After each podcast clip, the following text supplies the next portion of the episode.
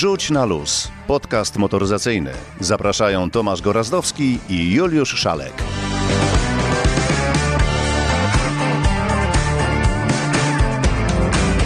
Dzień dobry, dobry wieczór. W końcu nie wiadomo kiedy to pójdzie. To już 63 odcinek naszego podcastu. Dzisiaj widzimy się tylko oczami wyobraźni, bo Julek postanowił zrobić sobie przerwę, ale do końca tej przerwy nie udaje mu się wykorzystać, w związku to z tym... nie jest przerwa, od razu ci mówię, to nie jest przerwa, to jest wyjazd służbowy. I powiem ci więcej, tym razem będę się naprawdę skracać, bo spojrzałem przed chwilą na baterię, a jestem w warunkach naprawdę polowych, spojrzałem na baterię mojego komputera i jest tam ewidentnie napisane jasno, czarno na białym 45 minut. Musimy zdążyć 45 minut. No to w takim razie śpieszmy się i mów, co dzisiaj e, przygotowałeś ciekawego, a potem ja ci powiem ewentualnie, co usłyszysz ode mnie. Zaczynamy mocnym przytupem, bo y, otóż są kraje, w których y, do zakupu samochodu, także spalinowego, rząd postanowił dopłacać, więc powiemy, gdzie to jest i jaki samochód można z dofinansowaniem kupić. Powiemy także o samochodach, które w zasadzie, można powiedzieć, byłyby czy są niszami, ale okazuje się, że ludzie chcą ich coraz więcej. Jakie to samochody? Powiemy o nich za chwilę. Powiemy także o mandatach że cały czas, mimo cały czas tej coraz bardziej skomplikowanej technologii, y, mandaty absurdalne, mandaty absurdalne się zdarzają, więc o tym powiemy. Powiemy no i powiemy również o tym, kochany, że wczoraj był Dzień Dziecka. A skoro wczoraj był Dzień Dziecka, to może powiemy o Ferrari z Lego z klocków. Całkiem przyjemnie. No już myślałem, serce mi mocniej zabiło, bo myślałem, że każde dziecko na, y, z okazji Dnia Dziecka dostało Ferrari. Tak, powiemy o Ferrari z Lego, które jest najbardziej skomplikowanym zestawem w historii, y, w ogóle całej historii tej marki, tej firmy. Nie mówimy o Ferrari, tylko o Lego, więc y, trochę Y, rąbka tajemnicy zdradzimy, ale powiemy także o bardziej przyziemnych rzeczach. Y, Lancia postanowiła wrócić do żywych, y, czyli jakie są najbliższe plany tej marki, włoskiej Dobra. marki. O Lanci to, to można zapomnieć, ale jest jeszcze taki samochód, który naprawdę myślę, że wielu podniesie ciśnienie. Nowy Land Rover Defender ośmioosobowy, taki mały gigant, co?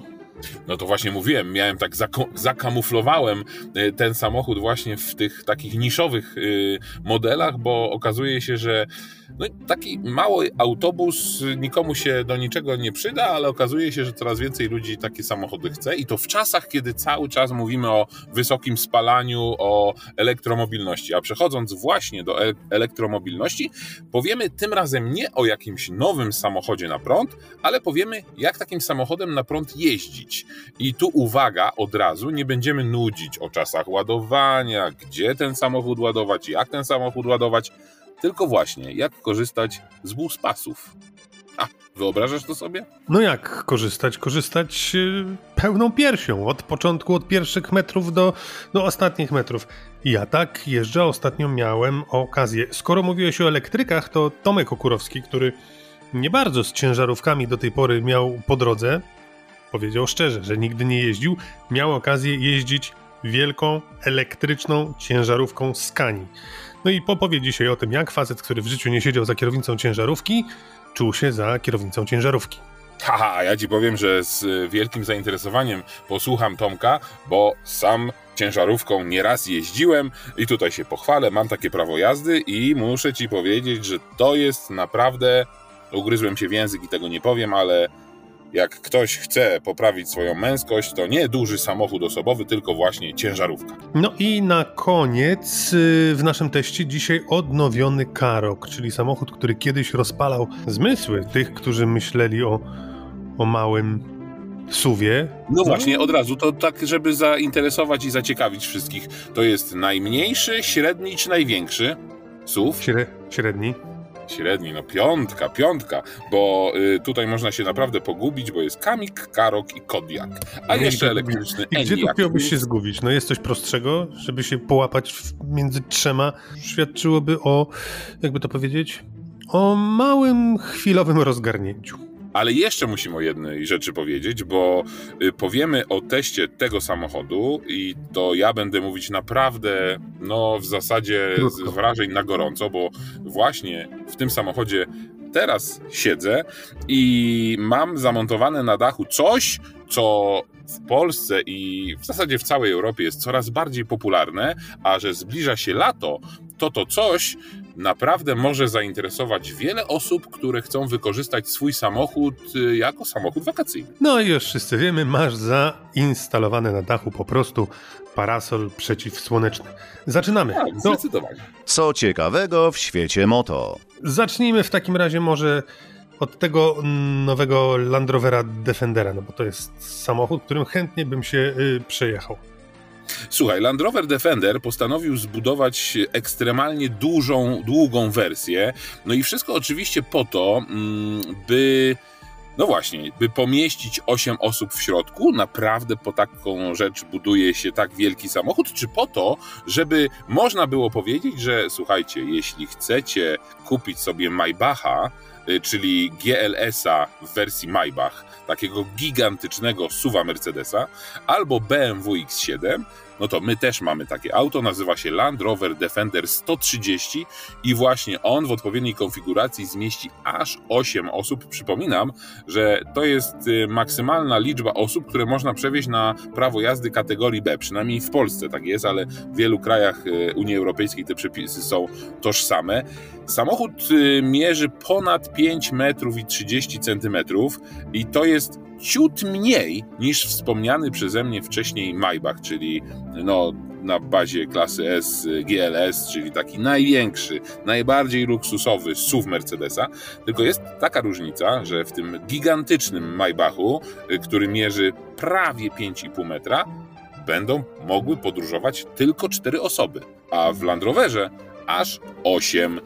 Yy, samochód no, yy, stara się, Land Rover stara się dorównać naprawdę do tych najbardziej yy, samochodów z klasy premium, więc yy, wykończenie tego samochodu jest no, na najwyższym poziomie. Yy, przynajmniej tak wynika ze zdjęć tego modelu, ale tak też wynika na przykład z ostatniej premiery Range Rovera, który no naprawdę w środku robi wrażenie. No, Słuchaj, to wymiary są- mogą, No. odetchnąć y, ci, którzy mają taki model rodziny 2 plus y, 6. I chyba y, znamy takich nawet y, wspólnie, prawda? Więc to jest No tak. rozwiązanie. Pytasz się, po co taki samochód budować? No, no właśnie po to. Ale słuchaj, chciałbym Ci tylko powiedzieć i uświadomić, jak duży musi być to samochód, bo układ siedzeń to jest oczywiście kierowca, pasażer, czyli dwa fotele, i później y, trzy miejsca w drugim rzędzie i trzy miejsca w trzecim rzędzie, i jeszcze zostaje, uważaj, jeszcze zostaje bagażnik. Gdzie Więc y, można spakować teściowo. Dokładnie tak, że, czyli, czyli wersja pięcioosobowa, czyli taka, którą my kojarzymy z wszystkich innych samochodów, to w tej wersji, przy założeniu, że jedzie 5 osób, bagażnik ma 2516 litrów. To jest po prostu gigantyczny bagażnik i y, niech się nie wydaje komuś, że ten Land Rover Defender to to jest taki Defender na asfaltowe drogi. Nie, nie, nie, nie, nie, bo słuchaj, 290 mm to jest głębokość, y, y, to jest y, prześwit, prawie 30 cm, a maksymalna wysokość brodzenia to jest prawie metr, to jest 90 cm, więc naprawdę to robi niesamowite wrażenie, bo nie dosyć, że to jest samochód, którym może 8 osób y, podróżować bardzo wygodnie, to jeszcze tym samochodem można wjechać, zastanawiam się, czy użyć tego słowa i powiedzieć teren, czy tylko szutry, ale no naprawdę można y, pojeździć w terenie, bo kąt rampowy czy kąt natarcia to są naprawdę solidne wartości. Czyli no, poważny samochód. Y, poważny tak, znowu, samochód. znowu troszkę finiszuję z tym tematem. Finiszujesz, to ja tylko powiem, 45 że minut jeśli baterii. ktoś, by, jeśli ktoś by miał nadzieję, że może się załapać na zakup tego samochodu z kartą dużej rodziny i z tą dużą zniżką na zakup elektryczny, to guzik, prawda? Bo pod maską tego samochodu jest silnik V8. Do wyboru są dwa silniki benzynowe i dwa diesle. Oczywiście mm, oferowane jako, jako 45 miękkie hybrydy, ale takie samochody nie łapią się niestety na te dopłaty, więc jeśli ktoś szuka naprawdę wielkiego samochodu z potężnymi możliwościami terenowymi, no to Land Rover Defender 130 naprawdę y, to jest auto dla niego. Y, Na koniec oczywiście cena, na razie są ceny w Wielkiej Brytanii, ale w przeliczeniu na razie to jest start od 400 tysięcy złotych. Co jak przeliczymy na głowę podróżnego, to jest naprawdę bardzo atrakcyjna cena. dzeń, dzeń, dzeń, dzeń, 45 minut baterii. W związku z tym yy, tak oszczędnie. Włączyłem tryb energooszczędny. Yy, słuchaj, to był samochód na poważnie, yy, poważny samochód, to teraz trochę z przymrużeniem oka Ferrari z klocków Lego. Powiem ci szczerze, że poskładałbym, widziałem to Ferrari, ale wydaje mi się, że nie uskładałbym za wiele. Strasznie skomplikowane bydle. No. To prawda, to jest najbardziej skomplikowany zestaw, jaki kiedykolwiek wypuściło Lego, a ja tylko dodam, że to jest taka linia klocków Lego, y, którą Lego się chwali, że to są klocki dla dorosłych. To nie są klocki dla, dla małych y, dzieci, więc jak tatusiowie chcą sobie sprawić prezent na Dzień Dziecka, czy sprawili sobie już ten prezent na Dzień Dziecka, no to 3778 elementów zajmuje dobre 4 godziny składania. E, jeśli przeliczymy, bo ten zestaw kosztuje 1899 zł, jeśli przeliczymy to przez liczbę klocków, to wychodzi, że jeden klocuszek kosztuje 50 groszy. Więc e, no to chyba nie jest dużo, ale znacznie ciekawsze jest e, to, czym jest ten samochód. No to jest Ferrari Daytona SP3. To jest samochód, który powstał y, jako hołd dla legendy, legendy Ferrari, które wygrało mm, w wyścigach, 24-godzinnym wyścigu Daytona właśnie na Florydzie. Y, słuchaj, to ja tylko powiem tak. Ferrari Daytona SP3 w wersji, y, w rzeczywistości, w wersji 1 do 1, to jest wydatek 11 milionów złotych. cała limitowana seria sprzedała się na pniu. Nie dosyć, że wymogiem było posiadanie 11 milionów złotych, to jeszcze w w Twoim garażu musiała być poprzednia e, wersja, czy poprzedni model e, taki z tej serii właśnie Heritage e, i jeśli nie miałeś tego poprzedniego, to nie mogłeś sobie kupić SP3, więc no naprawdę mocne ograniczenia, 840 koni, potężny silnik V12 i ten silnik V12 też jest w wersji Lego, silnik, który ma ruchome tłoki, silnik, który ma ruchomą skrzynię biegów ośmiobiegową, silnik, który ma samochód, który ma oczywiście e, aktywne zawieszenie, można otworzyć dach, można otworzyć maskę, pod maską oczywiście z tyłu, jak zajrzymy do silnika, to tam jest indywidualny numer tego zestawu, czyli coś w rodzaju e, numeru WIN. Ferrari Daytona SP3 z klocków Lego jest trochę mniejsze niż y, na przykład Lamborghini Sian, ale to jest samochód, który ma 60 cm długości, 25 cm szerokości. E, jest zbudowany w skali 1 do 8 i pięknie, ale to naprawdę przepięknie prezentuje się na półce. Więc jeśli masz tylko wolne 1899 zł, kup sobie ten samochód. Będziesz właścicielem Ferrari Daytona SP3 i to jest najtańszy sposób na posiadanie Ferrari. I to mi się podoba. Zawsze będzie można powiedzieć, że jestem posiadaczem Ferrari. No a teraz. Ja bym połączył kropki i też bym zajrzał do innej włoskiej marki. Naprawdę tylko na chwilkę bym tam, bym no tam dobra, zajrzał. Dawaj. Bo Lancia tak? to jest marka, o której większość klientów już naprawdę y, zapomniała, a ja jako że jestem w trasie i w warunkach bojowych, to dzisiaj akurat jechałem przez Tychy. I jakoś tak mnie nawigacja poprowadziła, że jechałem wzdłuż płotu fabryki Fiata. I cóż tam widziałem przez ten wysoki płot? Nic widziałem Fiat, Fiaty 500, widziałem Fiaty Panda, widziałem Fiaty Ducato, y, no i widziałem oczywiście Lancię, małą, najmniejszą Lancię, która cały czas, y, czyli Lancię Y, która cały czas jest produkowana i ona jest dostępna tylko i wyłącznie na rynek włoski. Y, no ale plany Lanci zapowiadają no naprawdę, bym powiedział, ofensywę.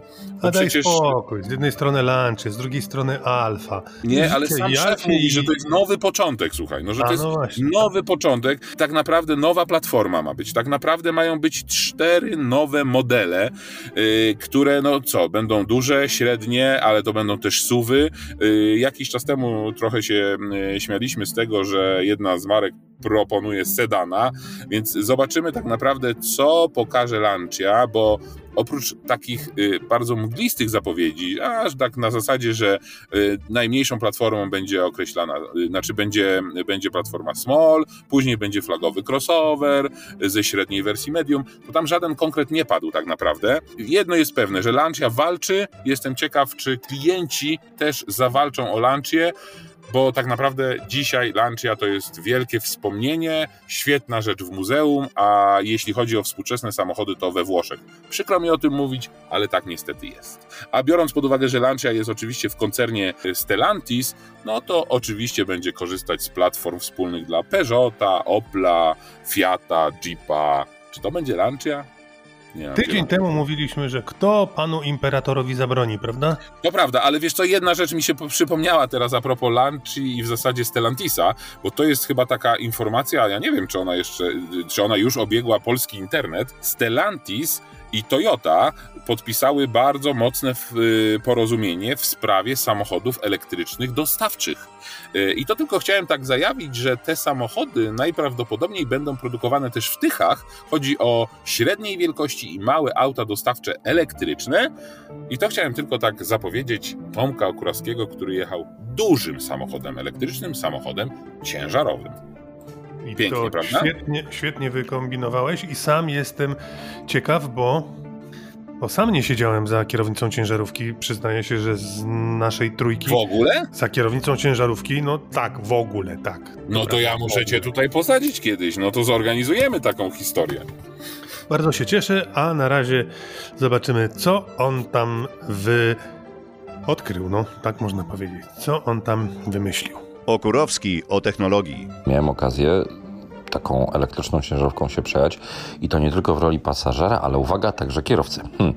E, oczywiście legitymuje się tylko e, prawem jazdy kategorii B, więc e, na drodze publicznej taką elektryczną ciężarówką e, z pewnością nie mógłbym się przejechać jako kierowca, mm, ale w roli szofera e, na zamkniętym torze e, jak najbardziej. Pierwsza w życiu przejażdżka elektryczną ciężarówką i pierwsza w życiu przejażdżka w ogóle ciężarówką, czy ciężarówką w ogóle w roli szofera. Różnic jest dużo, spostrzeżenia są zaskakujące. Równie zaskakujące są ambitne plany producenta ciężarówek, bo mm, mowa o Skani. Która deklaruje, że w ciągu kilku najbliższych lat, uwaga, będzie w stanie zaproponować długodystansową elektryczną ciężarówkę. Jedno muszę przyznać, e, jazda elektryczną ciężarówką dostarcza niebywałych doświadczeń. Z pewnością chyba największym wyzwaniem jest, uwaga, nie sama już jazda, tylko wdrapanie się do elektrycznej ciężarówki. No bo cóż, po prostu trzeba przezwyciężyć nawyki z wsiadania do dowolnego samochodu osobowego.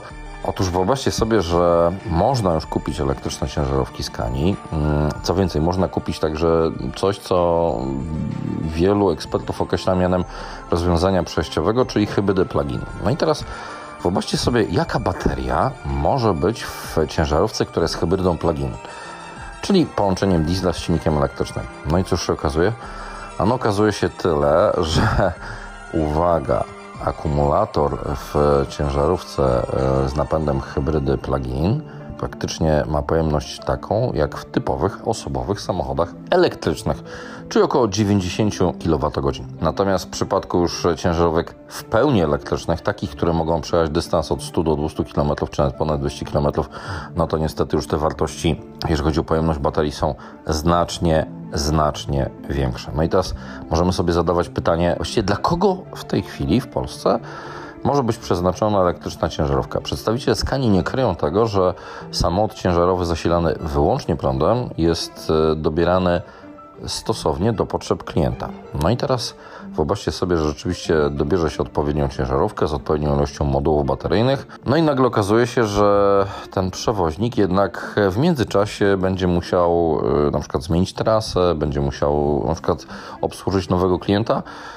I cóż się okazuje, że ta dotychczasowa elektryczna ciężarówka nie może być, jakby to użyć takiego brzydkiego słowa, upgrade'owana, czyli nie można jej na przykład e, albo ująć, e, odjąć, chociaż trudno to sobie wyobrazić modułów bateryjnych, albo ewentualnie w drugą stronę. Nie można również dodać po to, żeby zwiększyć zasięg i tym samym jak gdyby obsłużyć nieco dłuższą trasę. Takiej opcji niestety nie ma. Czyli wybierając elektryczną ciężarówkę, od razu z góry zakładamy, że ona praktycznie będzie jeździć tylko na określonym dystansie i ani kilometra, czy ani kilku kilometrów dłużej. Na pewno nie. To teraz pytanie, jak i gdzie ładować elektryczne ciężarówki? E, Skania nie kryje tego, że samo sprzedanie elektrycznego pojazdu ciężarowego to nie jest żadne wyzwanie. E, Scania stawia na rozwiązanie zwane tak zwanym ekosystemem, czyli jak gdyby proponuje firmom transportowym kompletne rozwiązanie, czyli nie tylko sam samochód, ale także jak gdyby całą infrastrukturę łącznie z e, także usługą ładowania. W praktyce znaczy to tyle, że właściwie kupimy elektryczną ciężarówkę i wraz z nią także możemy liczyć na zapewnienie odpowiedniej infrastruktury ładowania. No tylko, że oczywiście musi być to infrastruktura o odpowiedniej mocy, no bo nie wyobrażaj sobie ani ja, ani tym bardziej kierowca samochodu ciężarowego, ani tym bardziej spedytor czy właściciel firmy transportowej, że na przykład ciężarówka będzie stała godzinami e, pod ładoworką po to, żeby uzupełnić zasięg na tyle, że można będzie ruszyć dalej w trasę z e, jakimś tam ładunkiem. No, w branży transportowej liczy się czas, więc każdy przestój niestety to nie służy, a wprost przeciwnie dobija interes. E, no i teraz dochodzimy do kolejnej ciekawostki, a mianowicie w ramach tego ekosystemu usługi, czyli samochodu ciężarowego razem z usługą ładowania pojawia się polska firma Ekoenergetyka, która produkuje mm, ładowarki w Polsce. No i teraz bardzo istotne jest jedno. Mm, takim sensownym rozwiązaniem w przypadku ciężarówki, która ma ogromne baterie, jest zapewnienie ładowarki jak największej mocy. No i tutaj już uwaga, wspomina się o tym, że nie będą to ani ładowarki o mocy np. 150 kW, 200, 300 czy więcej, powiedzmy nie wiem, do 400 kW. Uwaga, w grę już wchodzą e, modele, które będą miały moc, uwaga, 1 MW. Brzmi to w tej chwili trochę kosmicznie, można sobie zadawać pytania, na ile obecna infrastruktura energetyczna i na ile obecne moce produkcyjne energetyki w Polsce pozwalają na to, żeby mieć taki komfort instalowania ładowarek o mocy 1 MW. E, plany są ambitne. Mm, czas pokaże, na ile da się je obrócić, znaczy inaczej zrealizować. No i wracamy do punktu wyjścia, czyli do jazdy ciężarówką i kilka spostrzeżeń. Jeżeli już mm, przyzwyczajcie się do gabarytu, a to muszę przyznać, że jest to zadziwiająco łatwe. Naprawdę bez trudu można opanować i przyzwy, przywyknąć do dużych e, rozmiarów, czyli do dużego gabarytu. E, powtórę, to jest też zadziwiające. Jednak trzeba przywyknąć do zupełnie innej pozycji za kierownicą, zupełnie innego ustawienia fotela. Muszę przyznać, że dla mnie wyzwaniem było ustawienie fotela w taki sposób, aby przede wszystkim nogi spoczywały możliwie jak najwygodniej, bo jednak ustawienie e, pedałów względem fotela jest zupełnie inne niż w samochodzie osobowym, więc e, tutaj trzeba po prostu prób i błędów i sprawdzać na własnym ciele, jak e, nasze mięśnie i nasze nogi odbierają odpowiednią pozycję fotela względem kierownicy. Miałem okazję docisnąć pedał gazu do podłogi. E, ciężarówka elektryczna naprawdę zbiera się całkiem nieźle, także jest to bardzo przyjemne doświadczenie. Jakkolwiek muszę przyznać, że zaskakującym doświadczeniem jest potem wyhamowanie tego kolosa. Otóż okazuje się, że elektryczną ciężarówką właściwie nie jeździmy taką technologią, którą niektórzy nazywają pedal, czy po prostu jak gdyby technologią wykorzystywania tylko jednego pedału, gdzie wystarczy puścić pedał gazu i samochód automatycznie zwalnia. Tak jest w przypadku autosobowych, ale w przypadku ciężarówki jest wprost przeciwnie. Tutaj jak gdyby korzystamy z możliwości tak zwanego żeglowania, czyli w praktyce oznacza tyle, że puszczenie pedału gazu wcale nie oznacza, że ciężarówka zaczyna nagle bardzo, ale to bardzo wyraźnie zwalniać sięgamy po dźwignię z prawej strony. W, w autach osobowych ta dźwignia zwykle kojarzy się z tym, że to jest po prostu nic innego jak możliwość sterowania pracą wycieraczek. W dźwignia z prawej strony w elektrycznej ciężarówce z jednej strony służy, uwaga, do włączenia biegu, czyli tu trochę skojarzenia z samochodami Mercedesa są jak najbardziej na miejscu. Ale jest jeszcze jedna rzecz, a mianowicie Tą dźwignią możemy sobie regulować, e, regulować rekuperacyjne, czyli e, pewnie nie jeden tracker powie ha, ha, ha, ja mam z prawej strony tak zwany retarder. W zasadzie jest to porównywalne z retarderem, czyli w praktyce oznacza to tyle. Chcesz hamować? Odpuszczasz pedał gazu, to po pierwsze. Po drugie, powoli obniżasz dźwignię e, z prawej strony, tak jak włączałoby się, sterowałby się pracą wycieraczek. Ale nie robi się tego od razu gwałtownie, żeby zwiększyć rekuperację do maksimum, tylko stopniowo. Bardzo, ale to bardzo cierpliwie i trzeba się nauczyć pokory, bo od momentu, kiedy tą dźwignię przełączymy, czy włączymy pierwszy tryb rekuperacji i kolejne, to jednak musimy chwilę czasu poczekać na reakcję. Samochód porusza się w takim trybie żeglowania, czyli tak naprawdę z perspektywy kierowcy i pasażera, uwaga, nie dzieje się nic trzeba jednak trochę czasu i trzeba też po prostu jak gdyby z, m, przywyknąć do zupełnie nowych nawyków. jeżeli chodzi o prowadzenie auta. Na koniec dodam jeszcze jedną rzecz. Poziom komfortu jest tak duży, że takie pierwsze wrażenie z jazdy elektryczną ciężarówką miałem takie, jakbym, uwaga, cofnął się w czasie i miał niebywałą, ale to naprawdę niebywałą przyjemność podróżowania Citroenem CX, który dla mnie jest jednym z takich e, synonimów prawdziwego komfortu jazdy i wyśmienitego rozsorowania. Ciekawe, no widzisz, elektryczna ciężarówka. Już umówiłem się z Tomkiem, że za tydzień opowie o, hmm, o pomysłach, o nieścisłościach, o różnicy i rozbieżności zdań pomiędzy tymi, którzy chcieliby te ciężarówki ładować, a tymi, którzy wiedzą, jak je ładować. I podobno. Czyli będzie o pantografach. No nie, nie. Pojawiają się pomysły na, y, jakby ci to powiedzieć, super szybkie i super mocne ładowarki, ale A. tak mocne, że ci się po prostu w głowie buty zagotują. Buty zagotują, jak tam wejdziesz na te pętle indukcyjne. No jednym z pomysłów, który już jest testowany na drogach w Niemczech choćby, to są właśnie pantografy. Się śmiejesz, ale ciężarówki... Nie, nie śmieję się, ale rozmawialiśmy już o tym. No. Nie wiem, czy pamiętasz, że... O, czyli mam się zamknąć. Nie, no... Pff, to ty powiedziałeś, ale koszty są gigantyczne, gigantyczne. Gigantyczne, w związku z tym przejdźmy Dobrze, to dzisiaj naprawdę płynnie przechodzimy z tematu na temat. Skoro mówimy o kosztach, to powiedz mi, co można zrobić, żeby te koszty zredukować? Co można, można zrobić, żeby te koszty zredukować, jeżeli jest się Chińczykiem? No właśnie, bo nie chodzi o to, żeby je redukować tutaj w Polsce, bo yy, otóż rząd Chin yy, postanowił wspierać sprzedaż samochodów i sprzedaż samochodów wszystkich, nie tylko elektrycznych. I można by sobie zadać pytanie, że no jak to? Yy, przecież mamy wspierać elektromobilność i tak dalej, ale rząd Chin chyba dostrzegł, że no nie każdy jednak chce kupić sobie samochód elektryczny, że czasami jednak samochód spalinowy jest jeszcze dzisiaj yy, potrzebny, bardziej przydatny, bardziej użyteczny, yy, czy może po prostu tak nam się tylko wydaje. W każdym razie postanowił również dopłacać do samochodów spalinowych.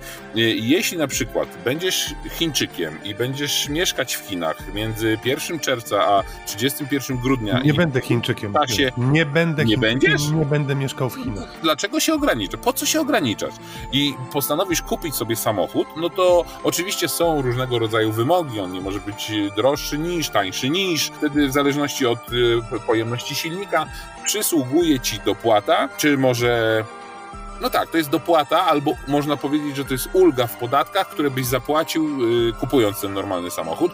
Oczywiście duże dopłaty są w przypadku samochodów elektrycznych, ale też y, są dopłaty w przypadku samochodów spalinowych i to jest yy, mniej więcej koszt 10 tysięcy, 15 tysięcy złotych, więc to nie jest mała kwota, biorąc pod uwagę, że samochody spalinowe są no, trochę tańsze jednak od samochodów yy, elektrycznych, a też warto chyba o tym powiedzieć, że przecież w Chinach cały czas sprzedaje się naprawdę bardzo dużo samochodów i to jest rynek zupełnie innej wielkości niż nasze rynki europejskie. Ale y, mówimy tutaj o skali. Jeżeli sprzedaje się bardzo no, dużo oczywiście. samochodów, to chce się sprzedawać jeszcze więcej.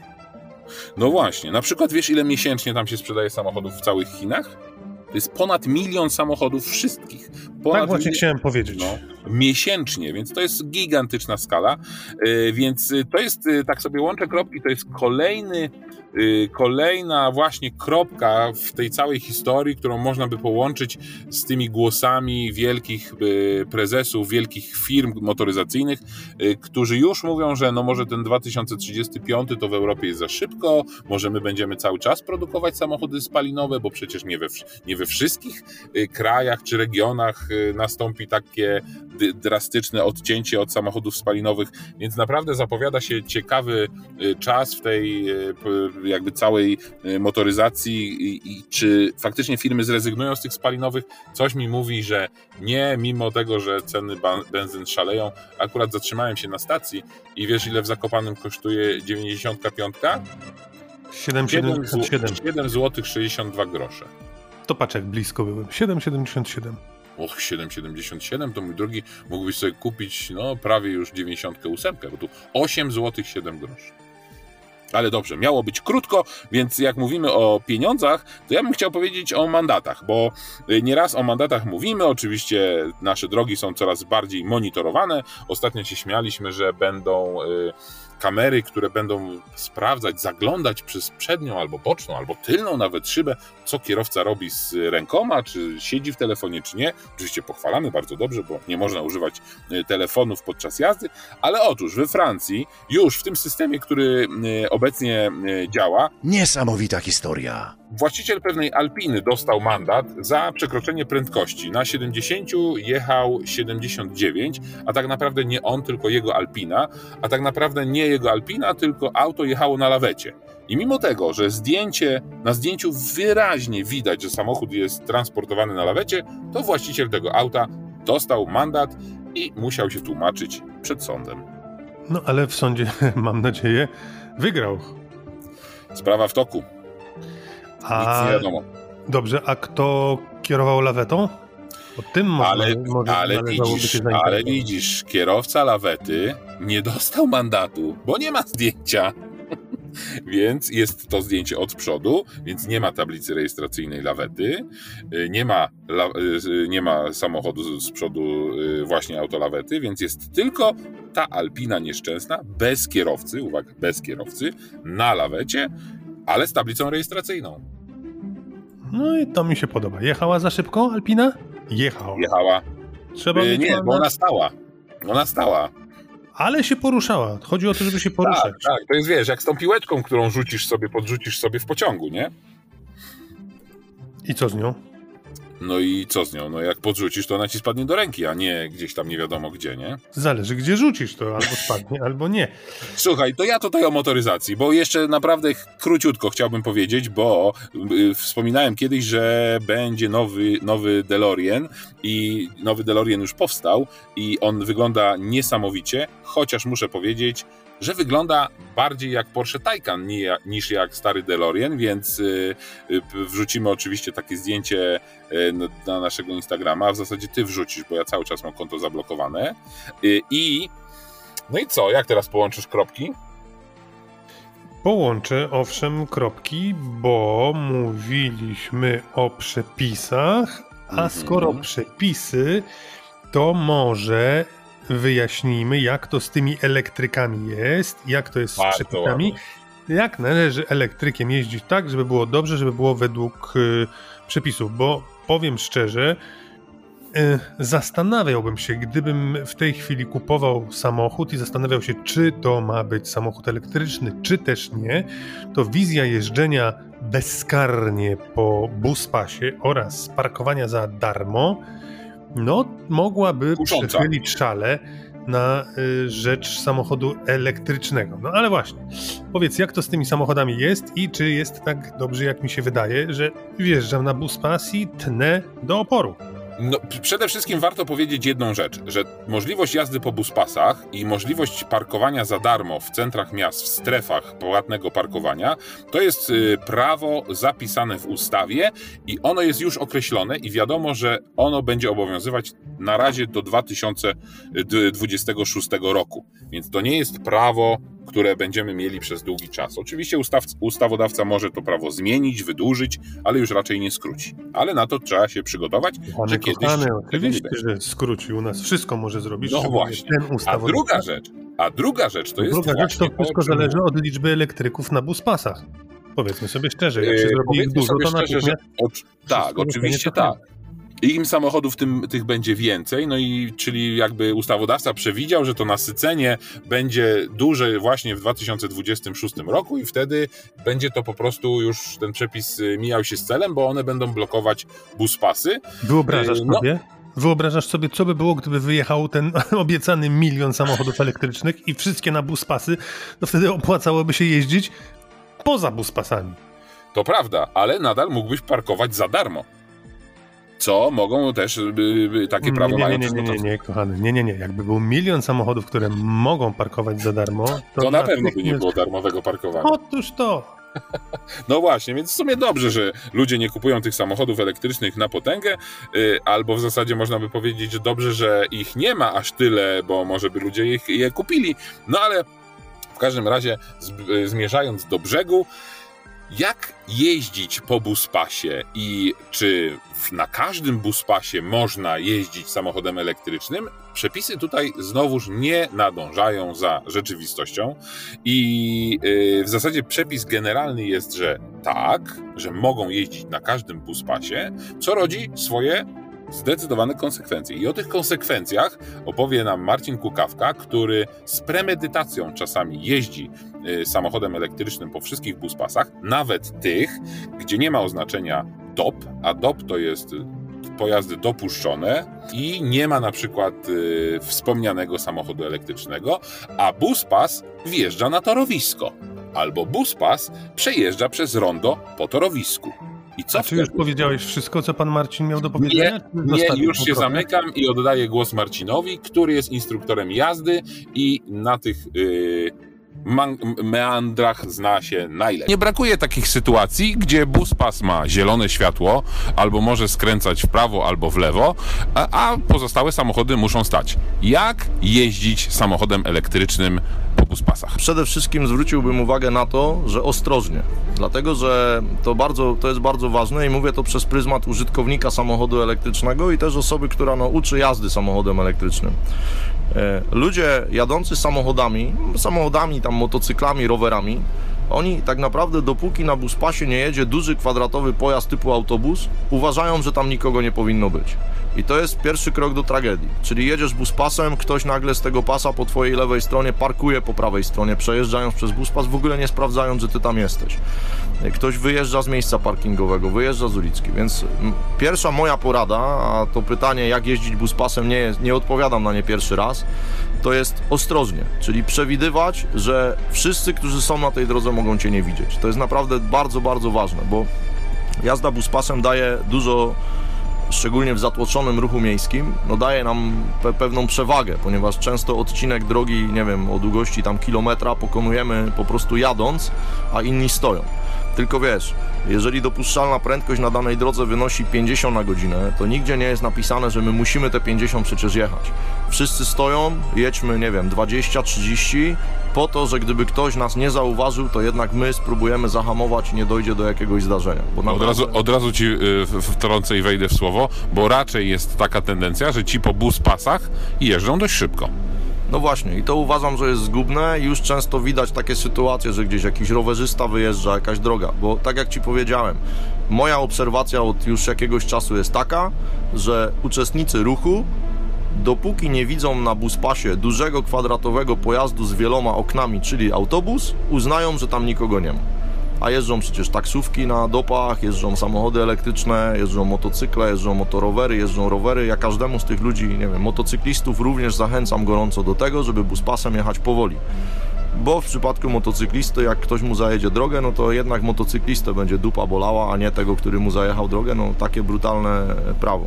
No dobrze, ale co zrobić, załóżmy, że jedziemy nawet ostrożnie, ale co zrobić w sytuacji, kiedy jesteśmy na buspasie i widzimy sygnalizację świetlną z napisem bus? Czy wtedy ja, prowadząc samochód elektryczny, dopuszczony do jazdy po buspasie, korzystam z tej sygnalizacji świetlnej, czy muszę patrzeć na sygnalizację świetlną dla samochodów?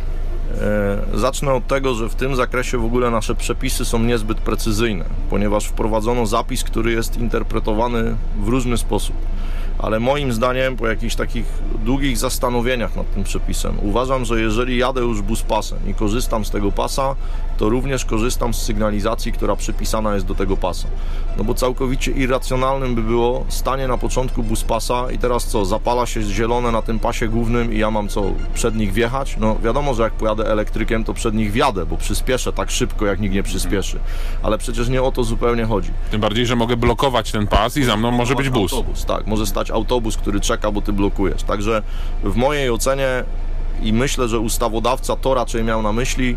Jeżeli jadę buspasem, to już korzystam z y, tych sygnalizatorów, które są skierowane dla pojazdów jadących tym buspasem. No to mam kolejne pytanie, być może trudniejsze. Co w sytuacji, kiedy autobus wjeżdża na przykład na torowisko? Czy to jest też buspas, którym samochód elektryczny może się poruszać? No widzisz, i tutaj to jest e, znowu e, to, że nasze przepisy są takie troszeczkę rozmyte w tym zakresie, bo e, zacznę może od czegoś innego. Mamy często na buspasach mamy napis DOP. Tam mamy dopuszczony ruch określonych grup pojazdów. I tam, nie wiem, będzie motocykl, motorower, tam taksówka, coś tam. I z tym nie ma problemu, bo raczej na to torowisko nikt nie zrobi dopa. Natomiast przepis dalej mówi, że zarządca drogi może wyznaczyć na terenie jakby swoim buspasy, na których dopuszcza się ruch pojazdów elektrycznych. I teraz tutaj od interpretacji zależy, czy my to interpretujemy tak, że każdym buspasem może jechać każdy pojazd elektryczny, czy że zarządca drogi w ramach wyznaczonych buspasów może wyznaczyć te, które są dla pojazdów elektrycznych. No ale załóżmy, że każdym buspasem może jechać elektryk, to mimo wszystko, jak popatrzysz na oznaczenia, bardzo często będzie tak, że buspas, który wchodzi gdzieś na przykład na jakieś torowisko, nie wiem, w Poznaniu na rondzie Kaponiera czy gdziekolwiek, będzie oznakowany dodatkowo, na przykład, czyli że tam będzie napisane tam, nie wiem, tylko dla pojazdów komunikacji publicznej, coś takiego. No i raczej tutaj tym elektrykiem już bym tam nie szarżował przez środek tego skrzyżowania. E, I tu znowu nie chodzi mi o to, że ktoś nam da mandat, bo czy nam da mandat, nie wiem, bo to sam, no, Raz się uda, raz nie. uda, raz nie uda, ale chodzi bardziej o organizację ruchu, jakieś takie zwyczajne bezpieczeństwo. Ja jednak jestem od wielu lat promotorem tego, żeby jadąc samochodem z punktu A do B, głównym naszym celem było dojechanie do punktu B, a niekoniecznie wygranie wyścigu pomiędzy punktem A i B. Czyli bardziej zwracać uwagę na to, jak oznaczony jest ten bus pas, no i już nie mówię o tym, żeby zachować zdrowy rozsądek. Tak, oczywiście. Oznaczenia buspasów to jest bardzo, bardzo ważna rzecz. Szczególnie, że w wielu miejscach mogą e, zaskoczyć cię te dopy, które czasami jest litania taka, że no nie idzie jej przeczytać, a czegoś w niej nie ma. I wszyscy myślą, że a tam mogę jechać, nie wiem, motocyklem, a tam akurat nie mogę. No i to się takie pojawia. Moim zdaniem w ogóle organizatorzy ruchu e, trochę sami sobie komplikują te buspasy. No i ciekawe, ile z tego zapamiętałeś. No ale w każdym razie myślę, że taka mm, wyprawka z przepisów dotyczących jazdą z samochodem elektrycznym myślę, że niektórym naszych, z naszych słuchaczy się przydała. No, Ale już bym chciał przejść do biwakowania, powiem ci. Już byś chciał przejść? Tak. Ściemnia się, rozumiem, to o to chodzi. Dobrze, no to w takim razie y, o biwakowaniu będzie za moment, bo biwakowanie będzie w ramach naszego testu. Czy dobrze? Czy się nie mylę?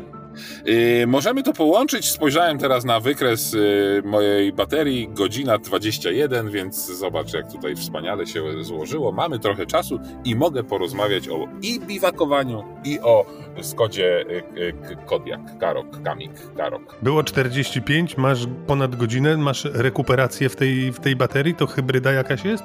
Tak, tu mam taką korbę. No dobrze, to w takim razie podzielmy to. Ciach. Wrzuć na luz. Skorzystaj ze sprzęgła.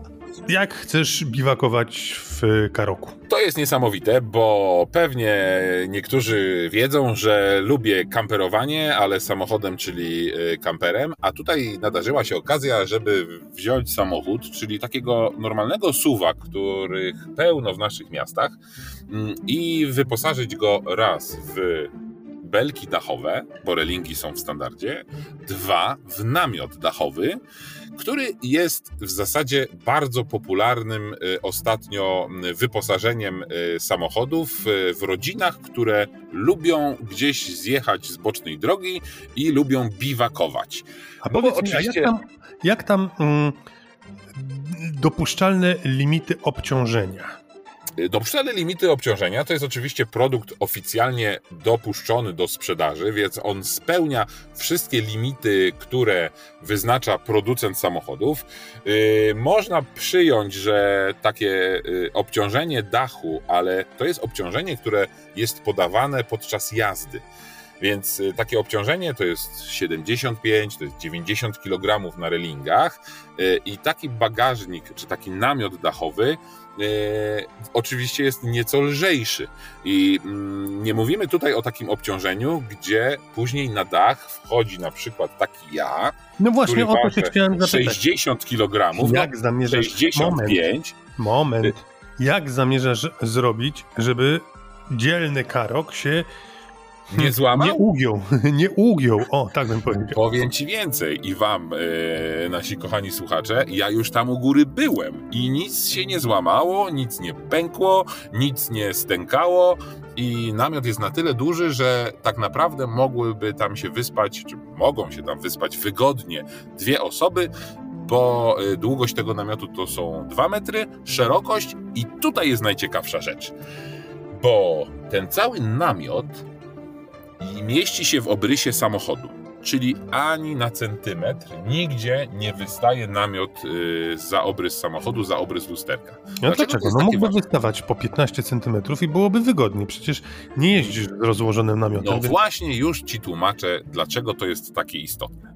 Bo wszyscy ci, którzy cenią sobie mobilność, y, no to właśnie wyruszają w takie eskapady nie tylko w Bieszczady, nie tylko do Kościeliska czy do Zakopanego, nie tylko w piękne polskie góry mm, Izery. O, nie śmialiśmy się z Izery jeszcze w tym odcinku, więc nie będziemy tego robić, ale można jechać na przykład w Izery, w tą polską część Izer. Yy, I ale jeśli zapragniesz wyjeżdżać gdzieś dalej, wyjeżdżać za granicę, to są kraje, w których y, nie jest już tak łatwo podróżować samochodem, który na dachu ma coś, co wystaje poza obrys tego samochodu. Nie, nie, nie, jest- moment. Halo, przepraszam. Halo, kościelisko.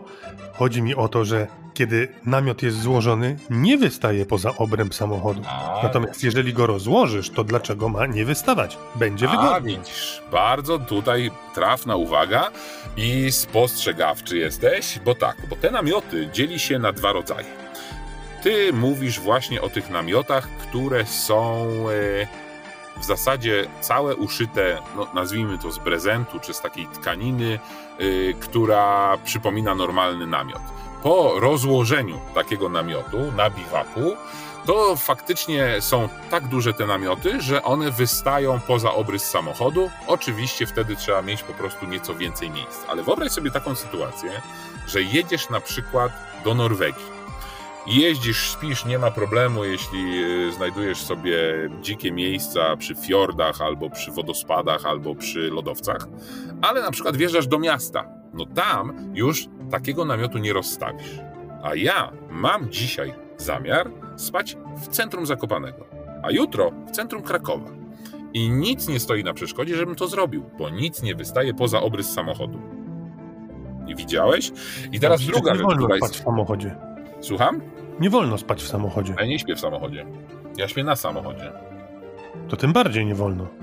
Nie. To, to jest dopuszczalne. Nikt mi tego nie zabroni. Hmm. To jest druga rzecz bardzo istotna. Te namioty, o których ty mówisz, one z reguły są. Yy, yy, one z reguły są. Yy, ta, ta konstrukcja tego namiotu jest wyższa. One mają no, 25-30 centymetrów wysokości. Wymagają tak naprawdę takiego pokrowca solidnego yy, i jest to wszystko dość skomplikowane, czy bardziej czasochłonne, czy no, po prostu wymaga wielu operacji, żeby ten namiot złożyć, rozłożyć, później jak jest mokry, nałożyć ten pokrowiec jeszcze i tak dalej, i tak dalej. Poza tym powodują większe opory powietrza, bo są wyższe, nie są, yy, no, jakby to jest materiał, cały czas to jest materiał, gruby, gruby pokrowiec, prezent, ale materiał. A ten namiot, który ja mam, on przypomina trumnę na narty, trumnę bagażową. On składa się z dwóch yy, części, czyli z dachu i ze spodu. Brzmi to to, jest to laminat. Słucham? Brzmi to nie najlepiej, no. Będziesz dzisiaj spał Brzmi to świetnie. To jest laminat. Yy, konstrukcja jest nożycowa, nie na teleskopach, więc mam korbkę, o której ci wspominałem, że tutaj prąd produkuje. Więc mam drugą korbkę do rozstawienia tego namiotu. Yy, I sprawa jest prosta, zajmuje 30 sekund. W, po rozłożeniu wchodzę, drabinka, wspaniale, zamykam okna, otwieram okna, co chcę. Co więcej. W takim namiocie, w takim namiocie jest jeszcze przestrzeń na to, żeby schować tam, po poznańsku mówimy na to bambetle. Wiesz co to są bambetle? Oczywiście, że wiem, co to są bambetle. No to schować trzeba, można schować tam bambetle Dobrze, albo... na koniec ty, bo ty zaraz pójdziesz spać, i, a my już też... No tak właśnie, więc ja już o tym kamperowaniu y, przestałem, mogę płynnie przejść do samochodu. Ile kosztuje? No i tutaj jest pewien problem, bo jeśli mówiłem Ci o tych bardziej wymagających, takich bardziej wymagających kilku operacji więcej namiotach z tego prezentu, to one Ile kosztują kosztuje? 2,5 do 3, 4, 5, w zależności od y, wielkości.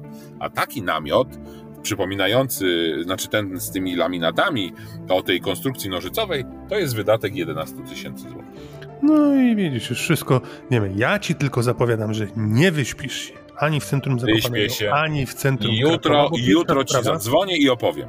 Pierwsza sprawa będzie głośno, więc klapa. Druga sprawa, będą ci walić w prezent, żeby się zapytać, panie, a ile to kosztuje to coś? A jak się pan No. wyspał? A ile tam miejsca jest?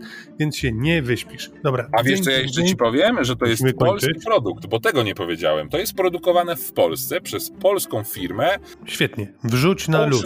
Się nazywa. Wrzuć Tak na luz. Jest taki, jest taki profil na Facebooku i bardzo proszę zaprezentować zdjęcia. Wrzuć Bardzo na proszę, luz. zaprezentuję oczywiście czym prędzej, tylko y, teraz jest ciemno, więc y, zdradzam. Jutro rano. Jutro Ciemno. Jutro rano. rano, tak, tak, Wiesz, będziesz oczywiście. niewyspany, więc ledwo będziesz widział na oczy, ale trudno. Zdjęcia zrób. Dzyń, dzyń, dzyń. Teraz o samochodzie. No to spróbujmy. Nasz test. No to dobrze, jak o samochodzie mówimy, no to oczywiście mówimy o Skodzie Karok. No tak? nie jest to takie oczywiste, ale w tym tygodniu rzeczywiście o Karoku mówimy. Skoda Karok, tak, dokładnie. To jest samochód e, wielkości, średniej wielkości. Jest najmniejszy Kamik, właśnie Karok średni i Kodiak największy SUV. I to jest ten e, średni i no jeszcze tak teraz też przeciągam wzrokiem po wnętrzu tego samochodu i e, powiem Ci, że ten samochód mimo takich bardzo kompaktowych gabarytów jest dość pojemny w środku i nawet ma taki bagażnik, że no bo w tym bagażniku, bagażniku bagażnik. w tym namiocie na górze, y, oprócz bambetli, niewiele wejdzie rzeczy, więc wszystkie rzeczy biwakowe zmieściłem do bagażnika.